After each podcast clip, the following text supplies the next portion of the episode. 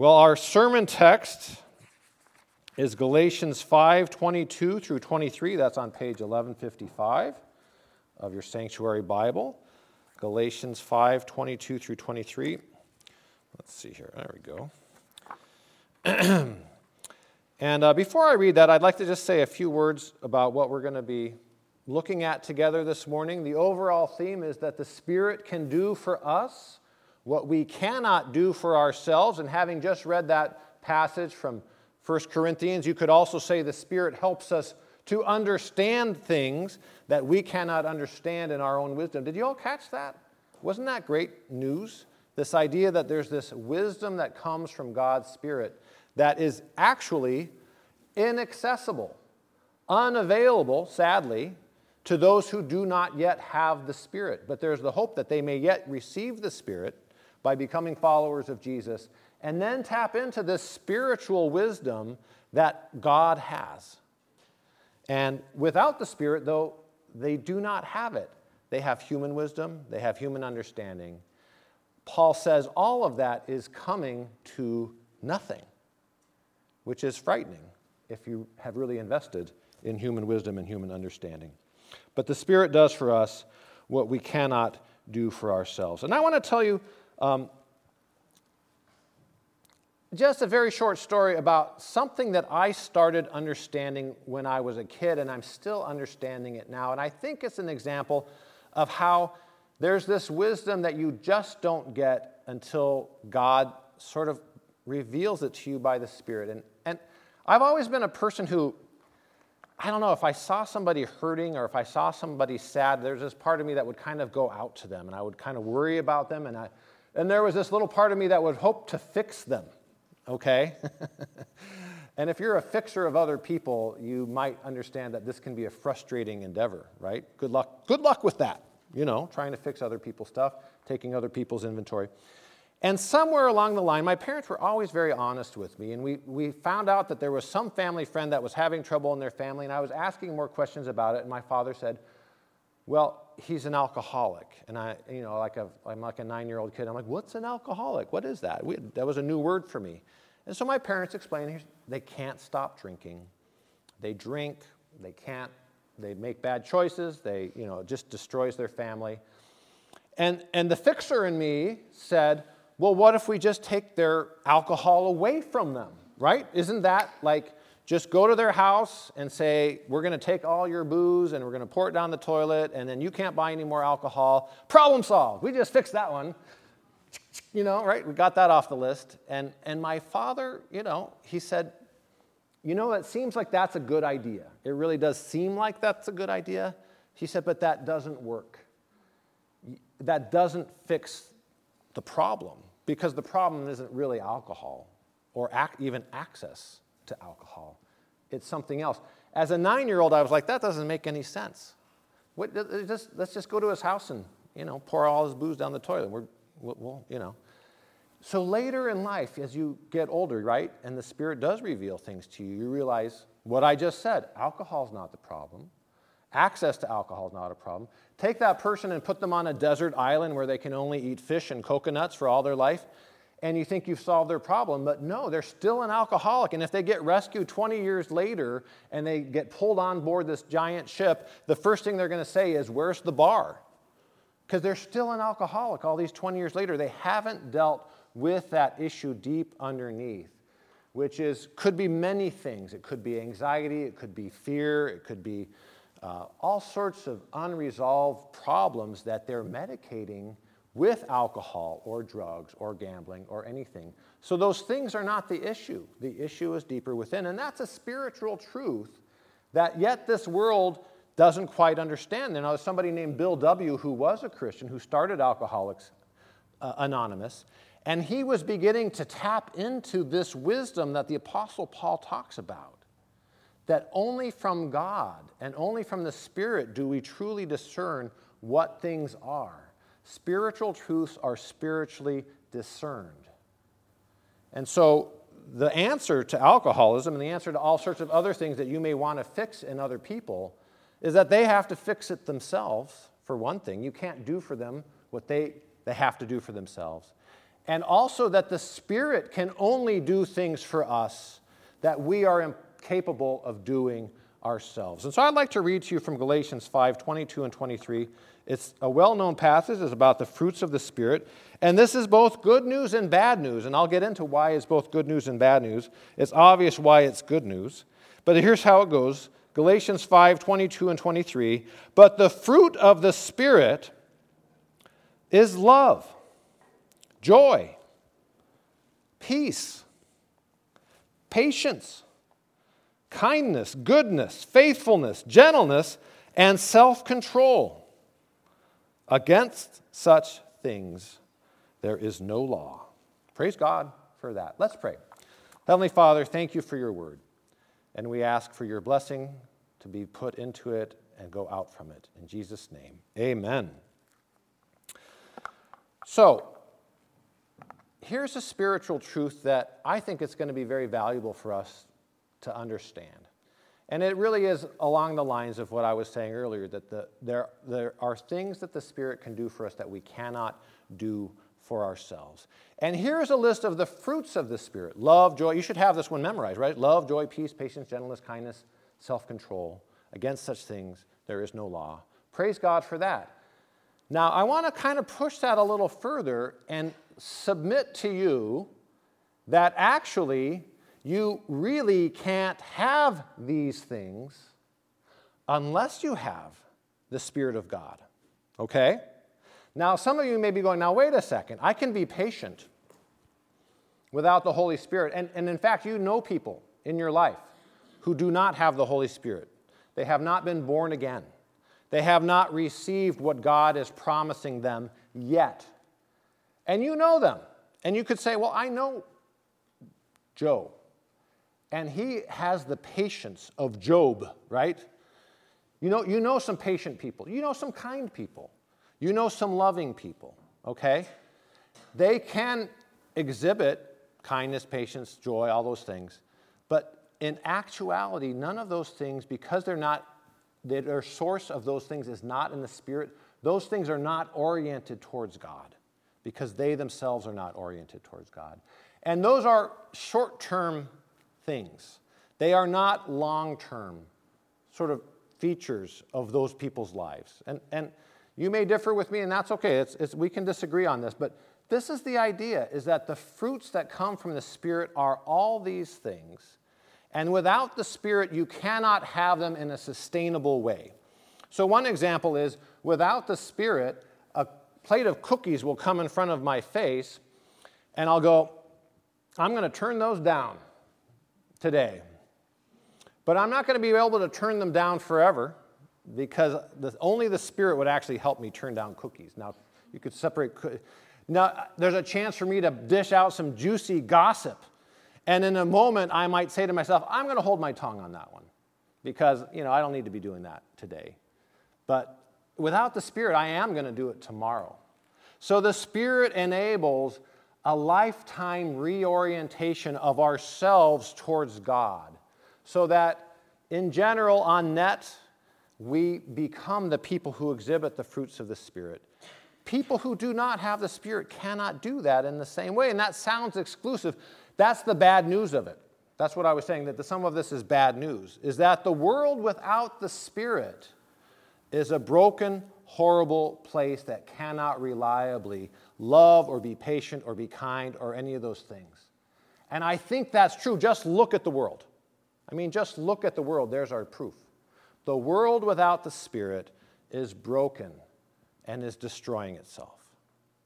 The, the invitation to us then is that we want and desperately desire all people to come to know the fruits of the Spirit that are described here by them coming to know Jesus as their Savior. That is the answer to the problems that this world has. Is that Jesus might become their Savior so that they might inherit not only the fruits of the Spirit, but be given spiritual wisdom and spiritual discernment and base their lives on the spiritual wisdom that comes from God and not on human wisdom, which, again, as the Apostle Paul says, is coming to nothing. All right. So I want to tell you Um,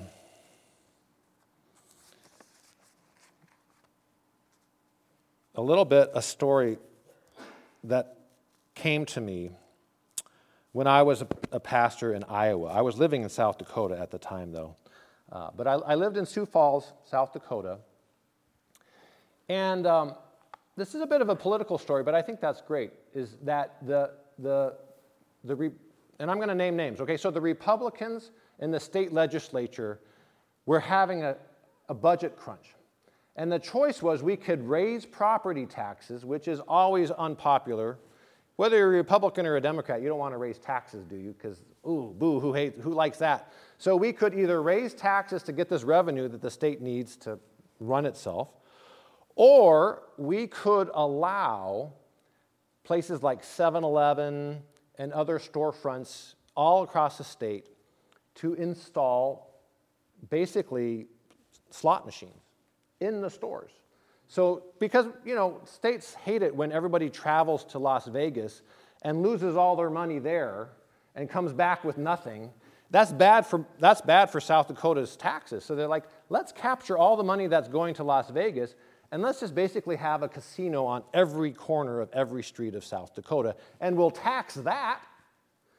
And so it's kind of a deal with the devil, wasn't it? It's like, oh, this was a mistake, or was it? You know, but, you know, we love gambling more than we hate taxes. So they said, let the casinos spring up.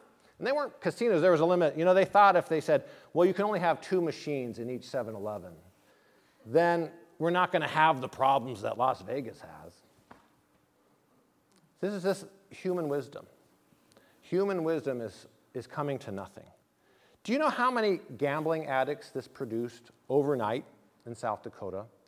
There was a woman in the church that I served. Her husband went from bank to bank to bank, every bank he could find. And he opened an unsecured line of credit at each and every one of them. And he took as much cash out of those as he could.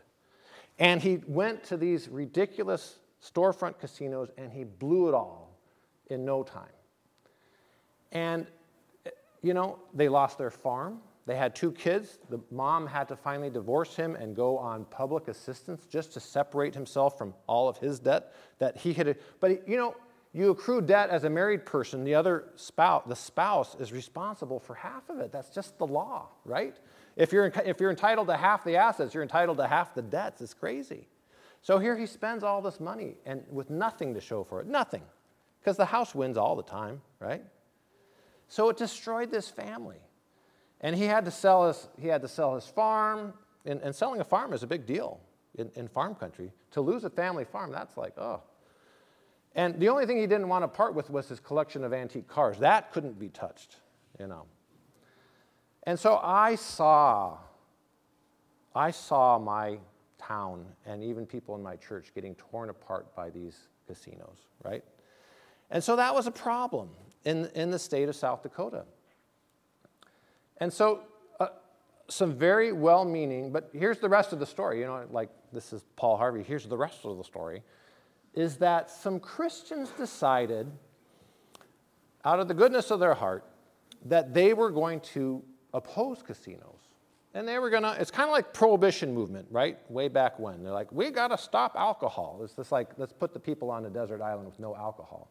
So the Christians said, let's, now let's pass a law that gets rid of all these casinos, because they're obviously very bad for us and they're destroying families and they're endangering children. And all of that was true, right? But yet, here we have Christians who are proposing legislation at the state capitol they're backing candidates who are going to get rid of the casinos. And I get that, right? I could see, I could see just regular people doing that, saying this is a problem, this is a public health issue, this is a public, this is a public issue. But it was the Christians who were doing it. You know what I mean? And there's this, this sense that they were going to, now that the casinos, you know, Pandora's box had been opened, now the casinos were here, the Christians were going to try to put the lid back on that box again. And that's a problem. And listen to me, because it's happening all over again, all the time. And that's just one microcosm, that's South Dakota, is that we have Christians who want to control what everybody else is experiencing. And they want to coerce other people by getting a candidate elected, by passing a certain legislation. They're worried about the Supreme Court. And that's human wisdom. They want other people to have the fruits of the Spirit, but they want to legislate them into it. Does that make sense? I want to, I'm going to make this clear to us, right? I want you to stop drinking. I want you to stop gambling. So I'm going to get rid of alcohol or I'm going to get rid of casinos. But it doesn't really address the problem. The problem is further in. And it's a problem that can only be solved by the Spirit. The Spirit can do for us what we cannot do for ourselves, it will orient us towards God. And it didn't happen for this man in my church, and I left the church. I, I, left the church to move to California. So I don't know the rest of that story, but my prayer for that family was that the father would eventually bottom out and turn around and have a movement of the Spirit and give up gambling and give up drinking and, and try to get his family back. You know, that's the hope. That's the hope. But passing a law to get rid of casinos was not going to help that family. And it wasn't going to help him not be a gambling addict anymore. He was going to find another way to keep gambling, even if you closed all the casinos. So human wisdom is let's just, let's just push people around with legislation and, and make a society that looks like we think it should look. That's coming to nothing. God's wisdom is that we reach each person in their heart. We orient them to God, and the Spirit takes over. And the Spirit gives us abundance of fruits and gifts that turn us into people who don't really want to gamble all that much and who don't really want to drink all that much. Maybe a little bit, but it's not something that's going to endanger, it's not going to endanger our lives to that degree because there's freedom. The Spirit will lead us to that place of wisdom, a spiritual wisdom that's spiritually discerned that the rest of the world can't understand yet, but our goal is that the world should. And now I want to ask us, because this is about how we orient ourselves to the world around us. How do we as Christians then engage questions like this? There's, there's not a casino problem here in Mountain View and Los Altos that I'm aware of. It's not like that, but there's other problems. And we have seen some national sort of races recently. I want to talk about what happened in Alabama in December, right? We had Christians who were backing a candidate named Roy Moore. Okay, and you may have liked Roy Moore and you may have not liked Roy Moore. And as covenanters, we can disagree with each other whether or not Roy Moore was a great guy, and we can disagree with each other about how we vote. But the reality is that there were some credible accusations that he was a pedophile. And you can believe them or not, that's up to you. But what really got me was that there were some Christians who said, even if he is a pedophile, even if he is a pedophile. We need him in the Senate so that he can help pick the next Supreme Court justice or help pass tax reform. Is tax reform more important than the rest of the world seeing that Christians are in favor of a credibly accused pedophile? What does that do to the proclamation of the gospel? Just think about it. God's power is so much greater than ours. We don't really need to elect anyone to anything as Christians. We don't really need to pass any propositions, or ballot me- measures, or initiatives as Christians. We need to bring people to Jesus. And when they come to Jesus, the Spirit will reveal to them how to vote. It's not our business. I can't reach into your life and tell you how to vote. I, I, I wouldn't. And even if I tried, I would fail. I'm not very persuasive. Even if I was incredibly persuasive, I would fail because you're your own person and you don't like anyone telling you how to vote. It's pointless, isn't it? Only the Spirit can move us, change us, and orient us towards God so that we make different choices because they're spiritually informed and spiritually discerned. And we can divide, we can divide. And actually, I could actually think that the Spirit may tell one family to vote one way and one family to vote another way, and it's still the same Spirit because the people are different and they have different challenges and different interests. I don't have a problem with that. But what I do have a problem with is when people see that Christians are trying to manage other people's lives. And they go, oh, I'm, I don't, please keep your religion out of my life, out of my bedroom, out of my you know what, you know, anything. Because that doesn't help them see the gospel for what it is this message of peace and love and acceptance and grace. And really, again, I'm going to say it again is that when they become followers of Jesus, they start making the right decisions that we don't have to worry about. And it frees us from worrying about them making choices. And so, you know, my father was right all those years ago. You can't take the alcohol away from the alcoholic and he'll, he'll still be an alcoholic. Something deeper within is going on, and only the Spirit can change that in them. And so, I mean, it, it's, uh, it's just something that's been on my mind a lot lately, but I, I think we see it again. Oh, I'm going to have to put my glasses on. If we go back to, to 1 Corinthians 2, I've been talking a lot about the second part of that. But really, what Paul says in the beginning is all related to it. He says this I came to you, brothers. I did not come with eloquence or superior wisdom. I resolved to know nothing while I was with you except Jesus Christ and Him crucified. Paul didn't add anything to his message. He didn't say, I came to you with Jesus and let's get rid of the casinos. He didn't do that. I came to you with Jesus. Once you have Jesus, you'll figure out what to do with your casinos. You'll figure it out. The Spirit will guide you in that. It will be okay. I come to you with Jesus. That's all I've got. I proclaim Jesus to you so that you may receive the Spirit of God and His wisdom and His fruits in your life. And what joy that is. That there's this freedom now. I don't have to, uh, whatever it is inside me as a nine year old that wants to fix other people, I, I can go out behind my house and dig a six foot hole, and I can drop that nine year old, that part of the nine year old, right in there, and I can cover it up again because I'm done. I don't need to fix you. That, even though that maybe have come from a genuine place of concern and care for other people, the spiritual wisdom now is that the Spirit will fix you when you orient yourself towards God. That's the power that we're dealing with. And so I now have freedom to both put that kid in the grave. Please don't record this, that sounds very bad.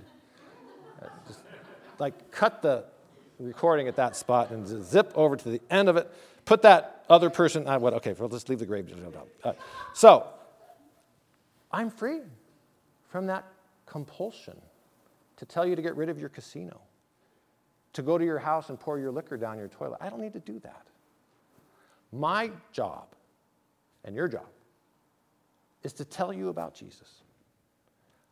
I came to you, I resolved to preach nothing except Jesus Christ and Him crucified. I'm getting tingles right now just saying that.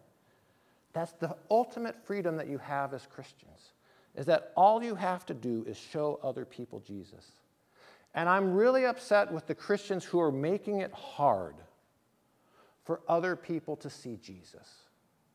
If they think I prefer a pedophile to not getting a tax bill passed, they cannot hear anything I say next. And believe me, it's ridiculous. I don't ha- I'm not going to give anyone my opinion on that. The Spirit will help them figure it out. So we have a real problem in this country because the word evangelical and the word Christian is synonymous with all a whole raft of things that it does not mean. But some, uh, you know, it's like a few bad eggs or a few bad apples. It's like we need to actually have a separate bag at some point. I hate to say it. We just have to have our own bag. I don't know what that looks like. We have to have our own bag of apples. And the bad apples can go in their own bag. And we have to give ourselves a new name. I don't know what it is, because evangelical is gone. That word is gone. We're never going to reclaim it from the negative connotations it has in our society. We have to figure out a new one. I don't have any ideas right now. Let's make a list next week, you know. This, but so we have to separate somehow. We have to decide that we care about the gospel.